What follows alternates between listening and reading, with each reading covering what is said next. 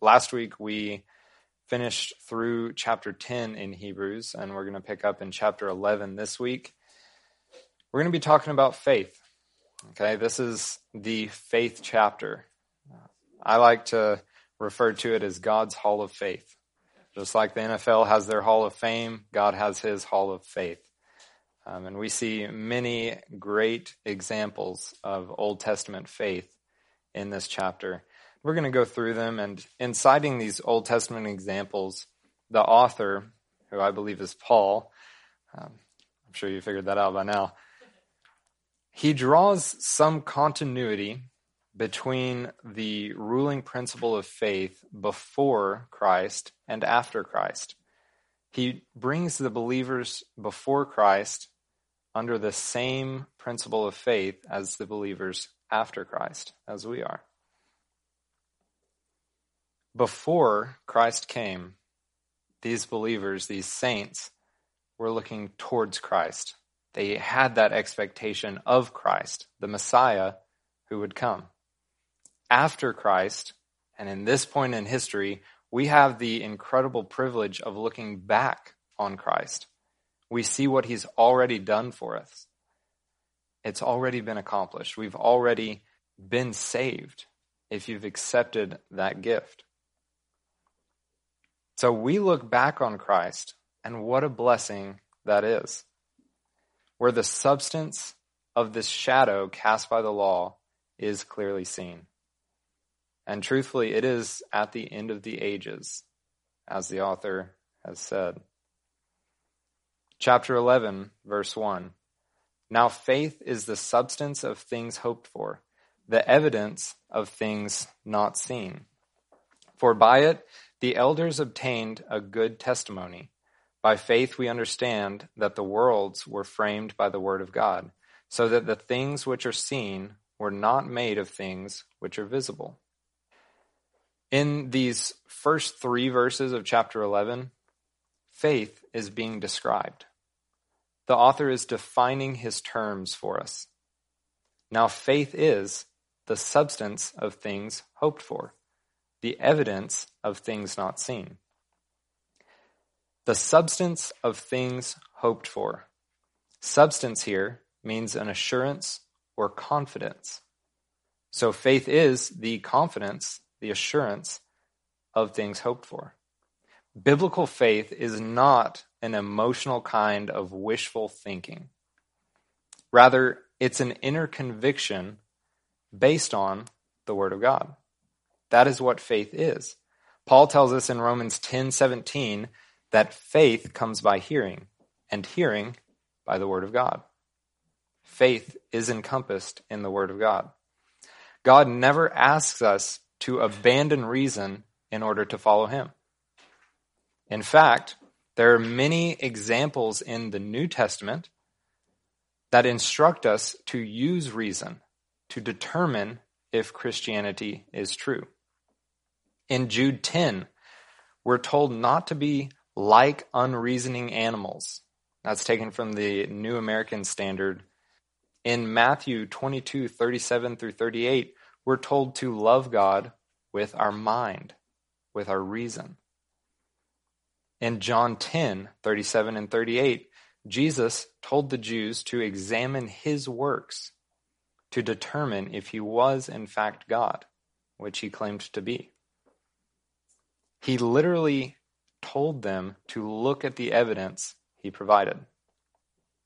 Acts 1, 2, and 3, Jesus stayed with his followers after his crucifixion and resurrection to provide additional evidence to them that he had, in fact, raised from the dead.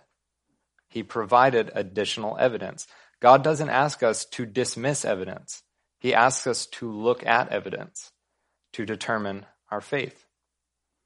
Blind faith is nothing that the Christian has to worry about. That's something that the evolutionists, the naturalists, they have to worry about. We are called to an active faith, and it is not blind. We have evidence that support our position. Now, faith is the substance of things hoped for, the evidence of things not seen. Evidence is proof. faith bears witness to our hearts that the promises of God, which we can't see, are true and are effective. Faith is that witness for us. Think of faith as a fishing bobber. You throw your line out, the bobber sits on top of the water, but your hook is submerged, and you can't see what's going on around your hook. You can't see the fish nibbling it, but you can see the bobber bobbing up and down. When that fish is biting onto your bait, you see evidence of that in the bobber. You cannot see the hook directly. Faith is our bobber. It's our connection to things that we can't see. Faith is our indicator of those things we can't see, the invisible things. Verse 2 reads, For by it the elders obtained a good testimony. Elders here is speaking of forefathers, and that's another translation from that word. In this context, we know that the author is specifically speaking of the forefathers to the Hebrew people. He's writing to the Hebrews, and he's talking about those that had come before them. A good testimony. When I hear a good testimony, immediately a report card pops in my mind. If you receive a good testimony from your teachers, they're saying, hey, he did good. He, he passed all his classes. Now, God gives two grades. You either pass or you fail. And that grade is determined by your faith. By their faith, God bears witness, or he gives testimony that these elders, these forefathers, are righteous. In other words, it is by faith that the forefathers of the Israelites had a passing report card. By faith. Verse 3 By faith we understand that the worlds were framed by the word of God, so that the things which are seen were not made of things which are visible. Interesting. The worlds here refers to the entire universe. It also refers to all the ages contained within our universe. In other words, the entirety of the time space continuum in which we have this physical existence. Everything is encompassed by the worlds. History is not a random unfolding of events, but rather, history is his story, laid out through the centuries. It's intentional. The writer explains that it is by faith that we understand the ages were framed by God. And the physical matter that fills the ages, everything that we can see, were made of invisible things. It's by faith that we understand this.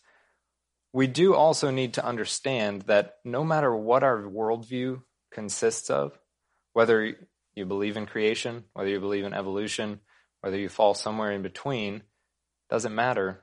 That requires faith. When we're talking about the origin of the universe, how everything began, and we do know that it did have a starting point. Matter is not infinite. Matter is finite. When we're talking about the beginning of everything, it's, all, it's understood by everyone that no one was around to witness that first event. Makes sense. It takes faith, no matter what your worldview, no matter your view on origins, when you're looking back to something that nobody witnessed. Now, the evolutionists, they will place their faith in man's word and in naturalistic processes. As a believer, I place my faith in God's word. And that is a much more sure testimony that is the only way, the only source that we can 100% believe when it comes to things at the beginning. Before the beginning was, God was. He was the only witness to that event of creation. That's why his word is worth so much more than the word of man. It's remarkable to me the things that science has accomplished, even in just the last 30 or so years. We've come so far. We've made leaps and bounds in our understanding of this physical world, but there's so much that we are ignorant of. In fact, recent findings have shown that about 98% of all matter is invisible, not detectable by our eyes. 98%. That means we can only see 2% of what actually exists. And then how much do we actually know about that 2%? Not much. This goes to show the feebleness of our minds, of our modern science. And as science progresses throughout history, we keep discovering things of smaller and smaller magnitudes. The roots of our atomic theory can be traced back to Greek philosophers like Leucippus, Democritus, and Epicurus. However, it wasn't solidified in its modern way until the 1660s when Robert Boyle supposed that atoms congregated to form various arrangements that he termed corpuscles. Now we know these as molecules, arrangements of atoms. Atoms at this time were thought to be the smallest unit of matter. We now know, as evidenced by atomic bombs, that atoms can be split. Scientists discovered subatomic particles, even smaller than atoms. You've got your electron, your neutron, your proton. And these things make up atoms, which make up molecules, um, and it just keeps going down and down. Now, even more recently, we've discovered that protons and neutrons are composed of certain components. Uh, they're called gluons and quarks. Okay? And this is way beyond me now, so I'm going to stop there. But gluons and quarks make up protons and neutrons, which were previously thought as the smallest things ever. It's interesting the word of man compared with the word of God. It's taken man, however, six, seven thousand years to figure out what God gave us right here. By faith, we understand that the worlds were framed by the Word of God, so that the things which are seen, all of our matter, were not made of things which are visible. Invisible things, these quarks, gluons, protons, neutrons, electrons, make up everything that we can actually see. Very interesting that we can derive that simply from the Word of God. Verse 4 by faith, Abel offered to God a more excellent sacrifice than Cain, through which he obtained witness that he was righteous, God testifying of his gifts, and through it, he being dead still speaks. As we move into verses 4 through 40, through the end of this chapter, we're going to see many, many examples of faith, and all of them coming from the Old Testament. Has anyone ever shown you how to do something. I hope so. I'd be concerned if nobody's shown you how to do something. It's like throwing a baseball. Now, I can tell someone, hey, you want to hold the ball in your right hand, you want to bring it back to your ear, and then you want to let it go straight forward. How do you think that's going to turn out? Not good if I'm just verbally telling them. I'll show them how to do it. I'll pick up a ball, say, hey, hold it like this, bring it back here, then let it go forward. They can see me doing that. They can probably pick it up easier, right? Some lessons are better caught than taught. And that's true of faith. And the author of Hebrews recognizes this. It's one thing to tell someone how to do something, and it's another thing to show them how to do it. The author in verses 4 through 40 is going to give us examples, demonstrations of faith. And my prayer this morning is that some of the faith of these guys rubs off on us as we go through and we study them. The first example we have here in verse 4 is Cain and Abel. Okay, and you can find this back in Genesis 4. The main point that I want to make here is that true faith always responds to God on his terms, not ours. There's a certain way that God wants to be worshiped, and that is the way that we need to worship him. Cain and Abel both offered God sacrifices. If you remember back to Genesis 4, only one of those sacrifices was accepted. It was deemed an acceptable offering, and that was Abel's sacrifice. Abel offered the blood of a lamb, while Cain offered the fruit of his field. The blood of the lamb versus the work of Cain's hands. Which one do you think came out on top? It was Abel's. The blood of the lamb was accepted while Cain's offering was rejected. Now it's estimated that Cain was about 129 years old when this story came about, when he offered this unacceptable sacrifice. You know what that tells me? Tells me he had been offering acceptable sacrifices for quite a time. What do you think came in between him and another acceptable sacrifice? I would propose that it was pride. Maybe Cain thought, well, this time I want to worship God my way, not his way, the way that had been prescribed. God demonstrated to Adam and Eve that the penalty for sin was death.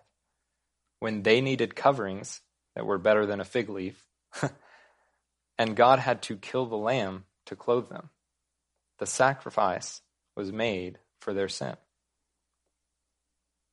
Cain, now 129 ish years old, makes this unacceptable sacrifice. Thinking, you know, I'll, I'll come to God my own way this time. But it doesn't work like that. God rejected Cain's offering of fruit and accepted Abel's offering of his firstborn lamb. You don't come to God on your own terms, but his. There are people who think, as long as I'm sincere, God will accept me.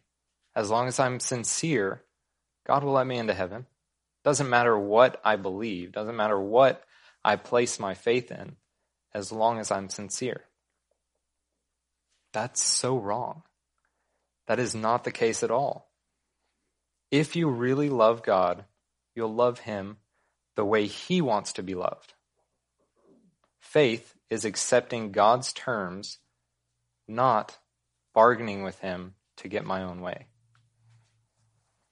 By faith, Enoch was taken away so that he did not see death, and was not found because God had taken him. For before he was taken, he had this testimony that he pleased God. But without faith, it is impossible to please him. For he who comes to God must believe that he is, and that he is a rewarder of those who diligently seek him. The story of Enoch can be found in Genesis 5 21 through 24. Enoch experienced what every Christian dreams of. He was raptured. He walked with God, and God took him. Verse 5 tells us that he pleased God. And in the next sentence, tells us how he pleased him by faith. In fact, without faith, it's impossible to please God. Verse 6 reads, But without faith, it is impossible to please him. For he who comes to God must believe that he is, and that he is a rewarder of those who diligently seek him. So, first, we have to believe that God exists.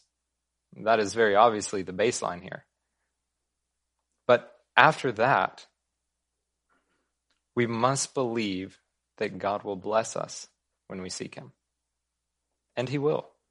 Have you ever sat down to read your Bible, prayed, God, please reveal something about you to me this morning? As I open your word, speak through the text, let me hear you. Has, has the word ever returned void? Have you ever not been blessed by that little session? Of course not. He is faithful, and he blesses us when we diligently seek him. Noah, from Genesis 6 through 9. Our text says, By faith, Noah, being divinely warned of things not yet seen, moved with godly fear, prepared an ark for the saving of his household, by which he condemned the world and became heir of the righteousness which is according to faith. It says he was divinely warned of things not yet seen. You know, God warned Noah that the world was going to experience a flood that would wipe out every living thing on the land. Noah had a revelation from God. God spoke directly to Noah. Now, up to this point, there had never been rain on the earth. And here God is telling Noah, I'm going to bring this rain down, and it is going to fill the earth, and it's going to subdue it. Noah, I'm sure, was like, What do you mean? What is this rain? Might as well say it's going to schwibble schwabble. Nobody knows what that means. But yes, Noah, it is going to rain. I'm going to bring down waters on the earth, and it's going to consume the land. You need to build this ark. You need to build this vessel to preserve you and your family. Noah was counted righteousness in a Noah was counted righteous in a wicked and perverse generation. There are other examples of people staying righteous during wicked generations. You can look at Lot. Lot was able to preserve himself but he fell short when it came to his family. His daughters turned against him, and they got him drunk, and they slept with him, and they each bore his children. He was not able to deliver his daughters out of that wicked city, though he delivered himself. I mentioned that rain had not been a thing prior to the flood. It tells us in I believe it's the last verse of Genesis 2, that a dew came up from the ground and watered the face of the earth. And that is how the plants got water. Um, nobody really had to work for much, to be honest. It was a very temperate environment, uh, somewhat tropical by today's standards. Noah had no basis to frame this idea of a global flood. It took pure faith to believe what God was telling him. Our text says that Noah was moved with godly fear. The threat of a flood was real to him because he had faith in what God was telling him. It wasn't because he had observed floods in the past, he hadn't even observed rain. The promise of God, which was in this case a flood, was real to Noah. If he didn't believe what God said, he wouldn't have been moved by a godly fear or reverence. This means he was in awe of God because of the faith that he had. Verse 8 By faith, Abraham obeyed when he was called to go out of the place which he would receive as an inheritance. And he went out, not knowing where he was going. Abraham is spoken of in Genesis 12 1 through 9. Verse 8 says, He went out not knowing where he was going. You see, Noah believed without seeing, but Abraham believed without knowing. I think for most, if not all of us, and I'll include myself here, trusting God when we can see the plan is much easier than trusting God blindly. If God will just tell me the plan, if He'll just let me in on where we're going, I can get on board because I trust Him enough to trust that He's going to bring about that plan. My faith is tested when God asks me to move and I don't know where He's taking me. That is difficult. That is hard. But Abraham went out. He was called out of his homeland, not knowing where he was going. He took each step in faith. By faith, he dwelt in the land of promise, as in a foreign country, dwelling in tents with Isaac and Jacob, the heirs with him of the same promise. For he waited for the city which has foundations, whose builder and maker is God. By faith he dwelt in the land of promise, as in a foreign country. Author Kent Hughes helps us think of Abraham's faith in more modern terms. He writes Imagine God promising you and your descendants the land of Guatemala.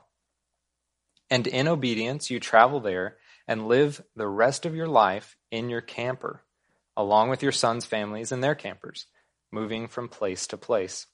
You remain an alien for the remainder of your sojourn, without full citizenship rights, a perpetual outsider. See, that's much the same as what Abraham was experiencing. He was told to go somewhere, uh, God promising that that land would one day be his descendants. Abraham never saw that promise realized.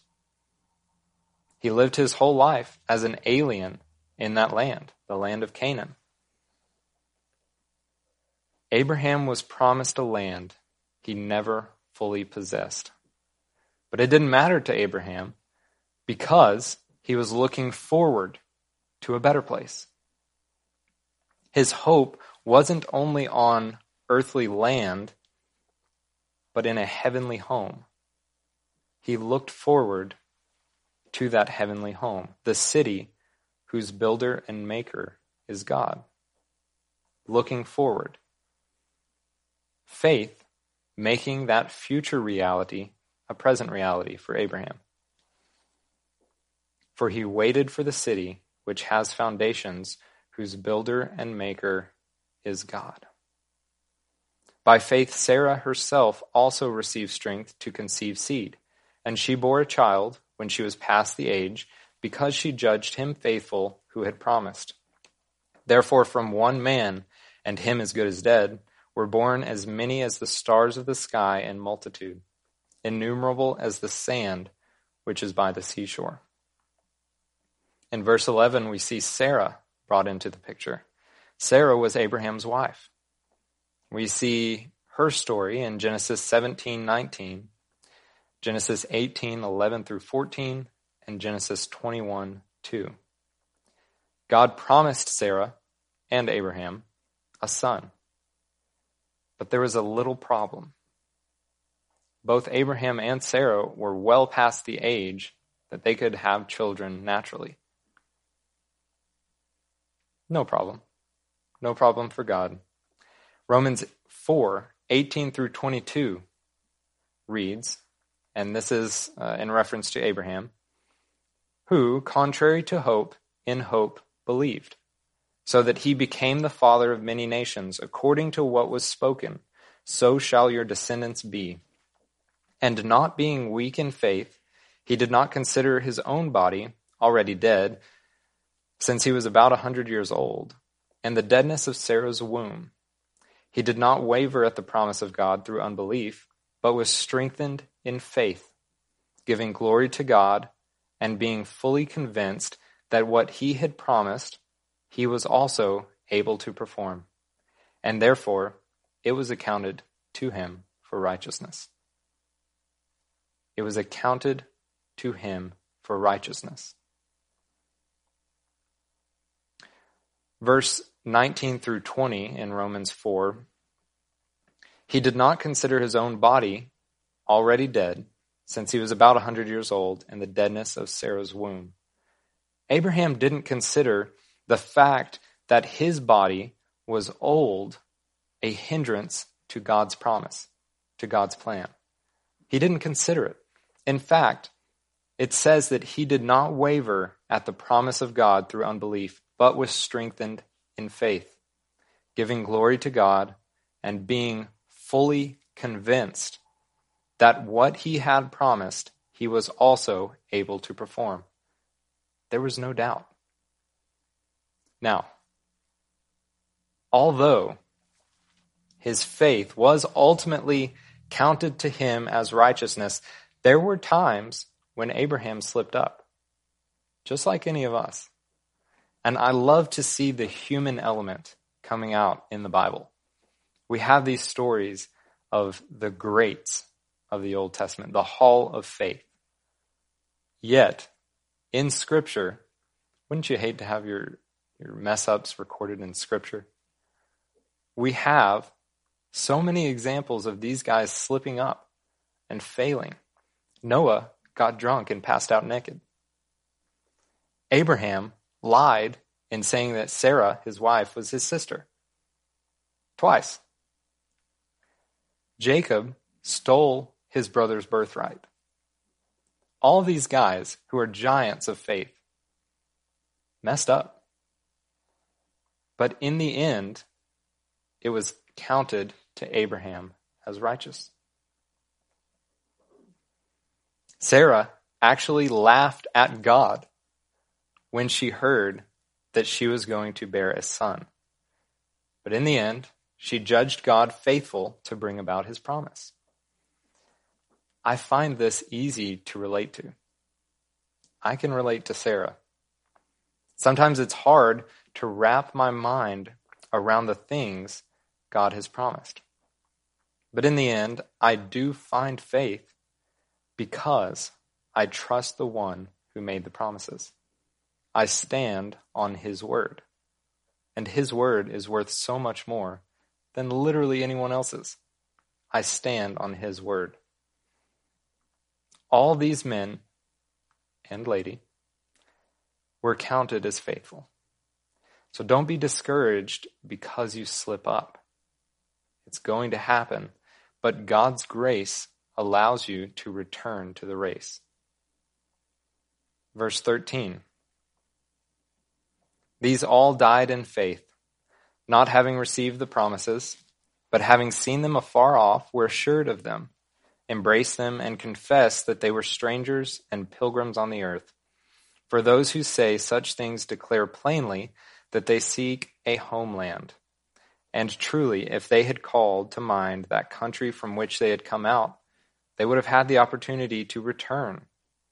But now they desire a better, that is, a heavenly country.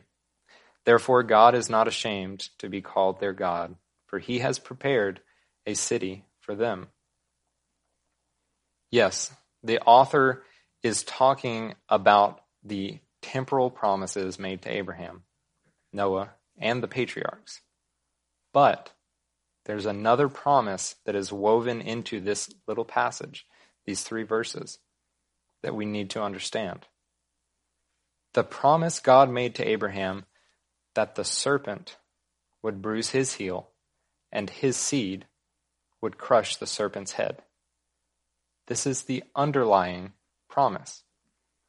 You have those temporal promises talked about. All these died in faith, not having received the promises, plural. Those temporal promises that each of them had made to them by God.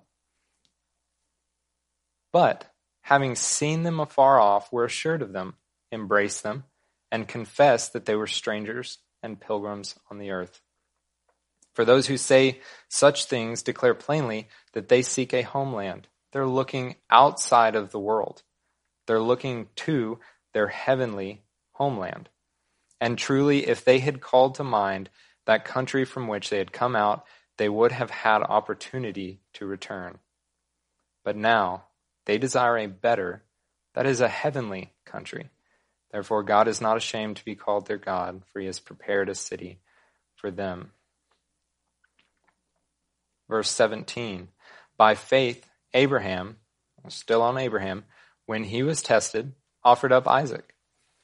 And he who had received the promises offered up his only begotten son, of whom it was said, In Isaac your seed shall be called, concluding that God was able to raise him up, even from the dead from which he also received him in a figurative sense. I invite you to turn back to Genesis 22 with me. Keep your place in Hebrews because we'll be coming right back. This is the story of Abraham and Isaac in Genesis 22. In verse 1 and 2, I'll read that for you. Now it came to pass after these things that God tested Abraham and said to him, Abraham. And he said, Here I am. Then he said, Take now your son, your only son Isaac, whom you love, and go to the land of Moriah, and offer him there as a burnt offering on one of the mountains of which I shall tell you. I don't think Abraham was like, oh, great, he's telling me to go somewhere. He hadn't even told me again. I don't think that was his heart here. Verse 1 says, Now it came to pass after these things that God tested Abraham and said to him, Abraham. God tests Abraham's faith by asking for his only son, Isaac. It's interesting to me that God refers to Isaac as Abraham's only son. We know that he had a, another son with Hagar named Ishmael. But God did not count the works of Abraham's hands, the works of his flesh, as part of his plan. God reserved that title of only son for the son that God promised Abraham.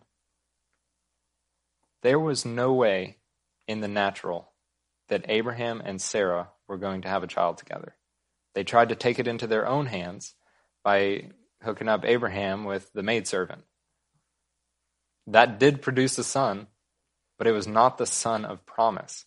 The son of promise through which Abraham's seed would turn into the great nation of Israel was in Isaac. God does not acknowledge the works of the flesh.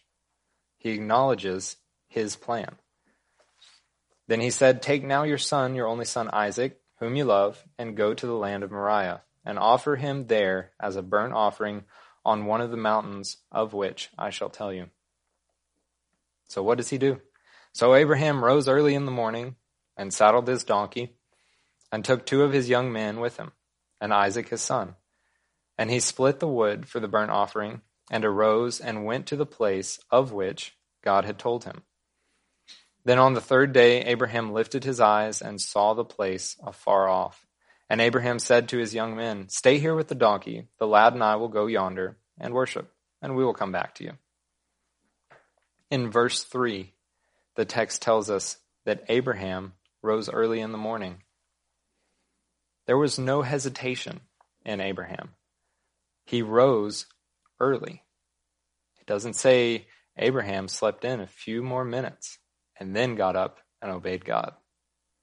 You see, delayed obedience is still disobedience. Delayed obedience is still disobedience. You ask your kid, hey, you mind taking out the trash? They say, Sure, right after I'm done with this video game. I'll get to it when I can. You're not very happy. That is still counted as disobedience. Obedience is immediate. Abraham rose early in the morning. You never see accounts of the great men in the Bible recorded as sleeping late into the afternoon getting up and obeying God. It's always Noah rose early to build the ark. It's Abraham rose early to obey God. Obedience isn't just doing what is asked, but it's doing it when you're asked. Delayed obedience is still disobedience. Verse 4 in our uh, Genesis 22 text says, Then on the third day, Abraham lifted his eyes and saw the place afar off. After three days of travel, Abraham sees the place where he would offer his son. Are you seeing any parallels here? Three days. In his heart, Isaac was dead to Abraham for three days. Not literally, but in his heart. Abraham had already sacrificed Isaac in his heart. It was his intention to do that for God. For three days, his only son was dead to him. The lad and I will go yonder and worship, and we will come back to you. While Abraham relented that Isaac would die, he also remembered God's promise to him that from the seed of Isaac a great nation would be raised. Abraham didn't know how this would be accomplished, but he had faith that God would accomplish it and that he would accomplish it through his son Isaac. Up to this point, there had been no resurrections. Yet Abraham, we see in Hebrews 11 19, concluding that God was able to raise him up, even from the dead, from which he also received him in a figurative sense. Abraham believed, though never seeing it done before, that God could raise Isaac up if that's what he had to do. He didn't know how the promise would be fulfilled, but he believed through faith that it would be. From which he also received him in a figurative sense. Abraham received his son alive again in a figurative sense. Isaac was never actually sacrificed. In Abraham's heart, he was. And he remained dead for three days. And then, as God stopped him from actually sacrificing his son, that was effectively and figuratively raising Isaac from the dead. Interesting picture of God the Father, his Son, his only Son, Jesus Christ, dead for three days and being risen. Mount Moriah, where Abraham took Isaac, is in the same area, the same little range as um, Golgotha, where Jesus was crucified. The same place. This picture is immaculate. By faith, Isaac blessed Jacob and Esau concerning things to come. Isaac, by faith, assigned things to his sons by blessing him. These things were in the future, yet he treated them as if they were in the present. He took future things and applied them presently. By faith, Isaac blessed Jacob and Esau concerning things to come. He had faith that those things to come would actually come to pass. In a similar way, verse 21, by faith, Jacob, when he was dying, blessed each of the sons of Joseph and worshipped, leaning on the top of his staff. So Jacob, who was called Israel at this time, blessed the sons of Joseph, Ephraim and Manasseh concerning things yet to come, as if they were present things.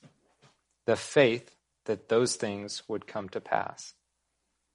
Verse 22 By faith, Joseph, when he was dying, made mention of the departure of the children of Israel and gave instructions concerning his bones. To understand verse 22 better, let's go back and look at Genesis 50 24. It reads And Joseph said to his brethren, I am dying, but God will surely visit you and bring you out of this land to the land of which he swore to Abraham, to Isaac, and to Jacob. We see here that Joseph had no doubt that God would bring the Israelites into Canaan, the promised land, though it had not yet come to pass. This further solidifying his confidence, he asks his posterity to bring his bones into Canaan with them. He had faith that this promise would become a reality for the Israelites, the promise of Canaan, that promised land. By faith, Moses, when he was born, was hidden three months by his parents because they saw he was a beautiful child and they were not afraid of the king's command. Moses is recorded as having been born in Exodus 2.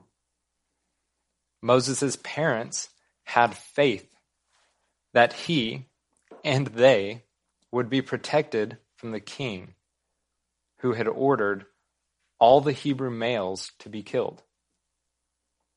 If you defied the Pharaoh, bad things happen. They had faith that God would preserve both their child, Moses, and them from the Pharaoh. Verse 24 By faith, Moses, when he became of age, refused to be called the son of Pharaoh's daughter, choosing rather to suffer affliction with the people of God than to enjoy the passing pleasures of sin, esteeming the reproach of Christ greater riches than the treasures in Egypt, for he looked to the reward. When given this choice between living a life of luxury, decadence, excess in the palace of Pharaoh, one of the most powerful men in the world, or living with his people, the Israelites, as a slave. Moses chose to suffer affliction with his people. He looked to a reward in heaven, not on earth.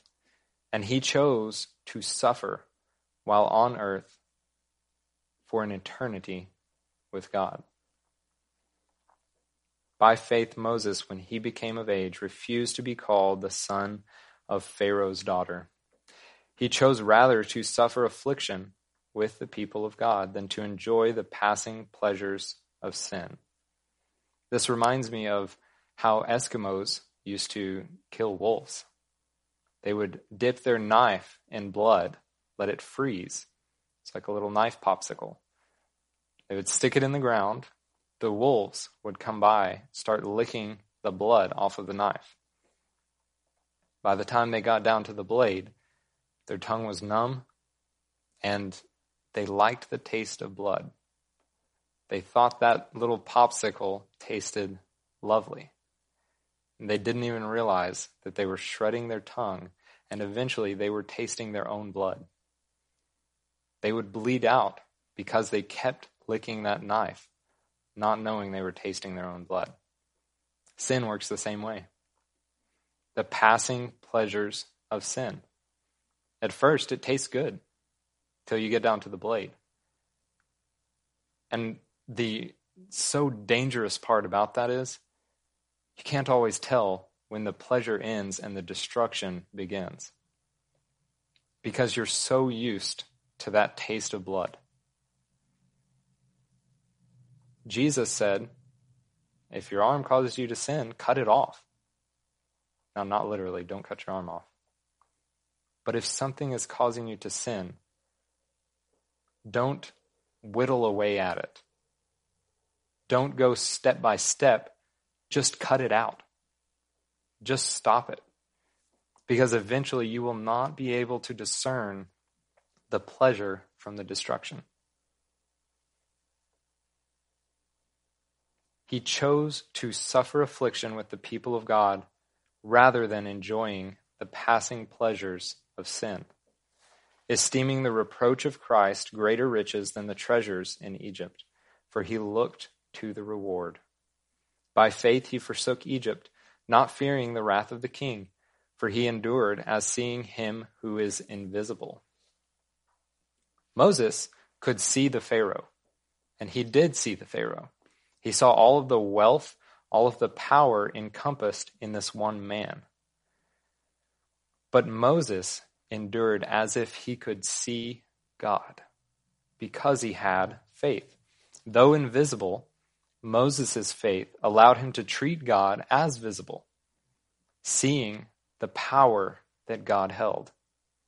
Faith makes the invisible visible. Remember the fishing bobber. Verse 28 By faith he kept the Passover and the sprinkling of blood, lest he who destroyed the firstborn should touch them. It was by faith he sprinkled the blood of the Passover lamb. He believed in its power to save. Another interesting symbolism the Passover lamb. Jesus Christ sacrificed for our sins. All we have to do is apply the blood. If we believe that that blood is effective for our salvation, that's all that needs to be done. It is by faith that we make that choice. Verse 29 By faith they passed through the Red Sea as by dry land, whereas the Egyptians, attempting to do so, were drowned. They, of course, refers to the Israelites. I have no doubt that this act took faith. You see the waters piled up on each side of you. I imagine it being a straight wall of water. On both sides, and trusting God to hold it back for you as you walk through the middle of it. Looking up, no telling how tall these walls were of water. That's big time faith. And I don't know if it's just me, but I've always wondered if a fish was swimming along and didn't know that the water stopped, poked out into the air, and fell straight down on somebody's head. Has anybody else wondered that? No? Well, now you have. I think it would be quite humorous to be walking along and have a fish fall on your head. But that's neither here nor there. Verse 30 By the faith, the walls of Jericho fell down after they were encircled for seven days. Now, this, I think, is probably one of the most impressive shows of communal faith that we have recorded in Scripture.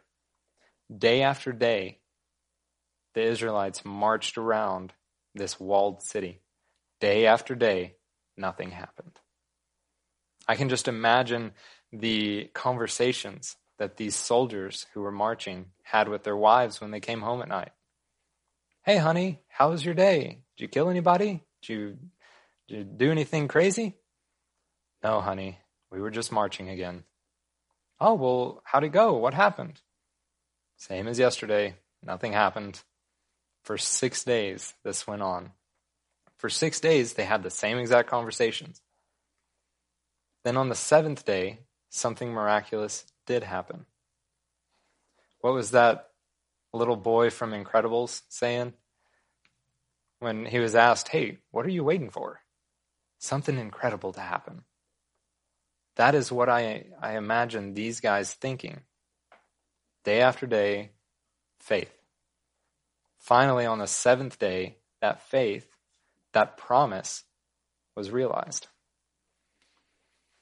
By faith, the harlot Rahab did not perish with those who did not believe, when she had received the spies with peace. Rahab showed her confession, um, I'm sorry, Rahab showed her faith in the confession to the spies. She said, I know that Jehovah has given you the land. It's already a done deal. Jehovah, your God, is God in heaven above and in earth beneath. Her confession was that she had faith that God, Jehovah, was the true God, and that he had already delivered her land to the Israelites. Believing that the spies were on the winning side, she joined them. She received them with peace, knowing that God had already given them the city. Verse 32, we're going to move into rapid fire faith mode. He's going to go through many, many, many examples of Old Testament faith. And for the time, it would fail us if we went through all of these uh, one by one. But we'll read through it and then we'll talk about it. And what more shall I say? For the time would fail me to tell of Gideon and Barak and Samson and Jephthah, also of David and Samuel and the prophets who through faith subdued kingdoms, worked righteousness, obtained promises, stopped the mouths of lions, quenched the violence of fire, escaped the edge of the sword, out of weakness were made strong, became valiant in battle, turned to flight the armies of the aliens, women received their dead raised to life again. Others were tortured, not accepting deliverance, that they might obtain a better resurrection.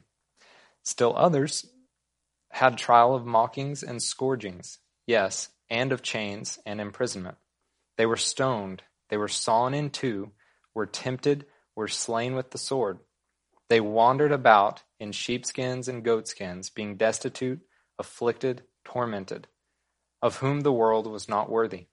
They wandered in deserts and mountains, in dens and caves of the earth. The author lists out all of these examples. And some of them, it's cool because you can pick out which stories he's talking about. They were saved from the mouths of lions, Daniel. Uh, they were saved from fire, Shadrach, Meshach, and Abednego. They're, it's cool to look back and try to pick those things out.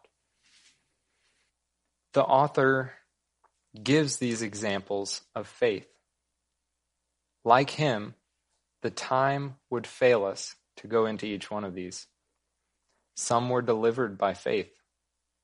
Some did not escape their trial. But they were, by faith, given the grace to bear up under their present suffering. It is important, it is so important that we understand that faith will not always save us from a trial. Faith sometimes gives us the grace of God to persevere through a trial. You're not always going to be saved from it. Just like some of these examples were not saved, others were tortured, not accepting deliverance, that they might obtain a better resurrection. In each of these examples, they received a passing grade because of their faith. Though faith enabled these people to receive promises, plural, they did not receive the promise yet.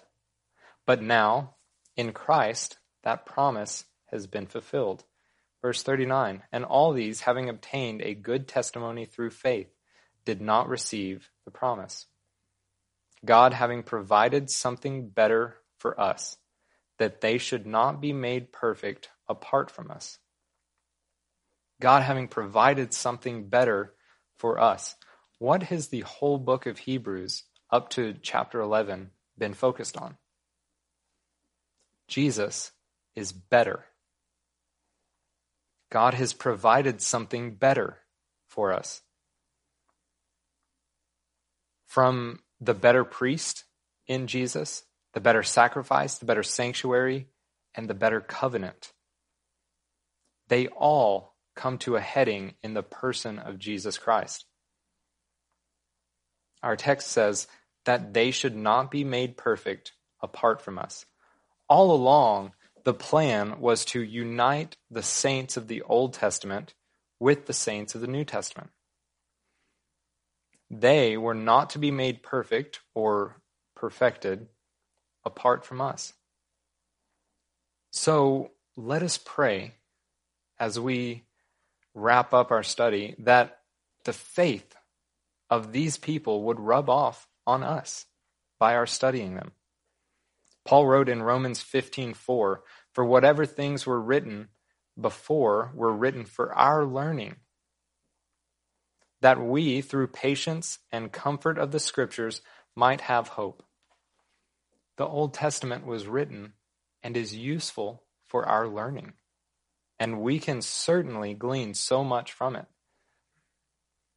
Now, if I can leave you with just three takeaways from chapter 11, they would be this. One, God works through faith alone. Exercising faith is the only way to please God. Number two, faith is a gift from God through His Word and His Spirit. Faith is not something that we can just work up ourselves. It doesn't work that way. Number three, faith is always tested. We see it in this chapter over and over again. And at times, it seems that trusting God may be foolish. But in the end, faith always has the last word. Faith is the ruling principle of the new covenant, the covenant which we enter into when we ask Jesus to be the Lord and Savior of our lives. That covenant is predicated on God's faithfulness. His faithfulness to us, not our faithfulness to Him. Place your faith in Jesus Christ. You see, faith is worth nothing apart from the object you place your faith in. Each one of you this morning has placed your faith in that chair that you're sitting in. You have faith that it's not going to crumble underneath you. You don't walk up to it and go, hey, chair, I'm going to test you out a little bit. Okay, a few pounds of pressure, that's good. We're on the right track. Uh, sit down in it, kind of in a squat, not put all of your weight on it yet. You don't do that. You place your faith in the chair and you just let it have your weight. Just sit down in it, and it comes natural to us. I hope that trusting God, placing our faith in God, comes that natural to us. We don't think about it. We rise early in the morning and we obey. Amen? Let's go to the Lord in prayer.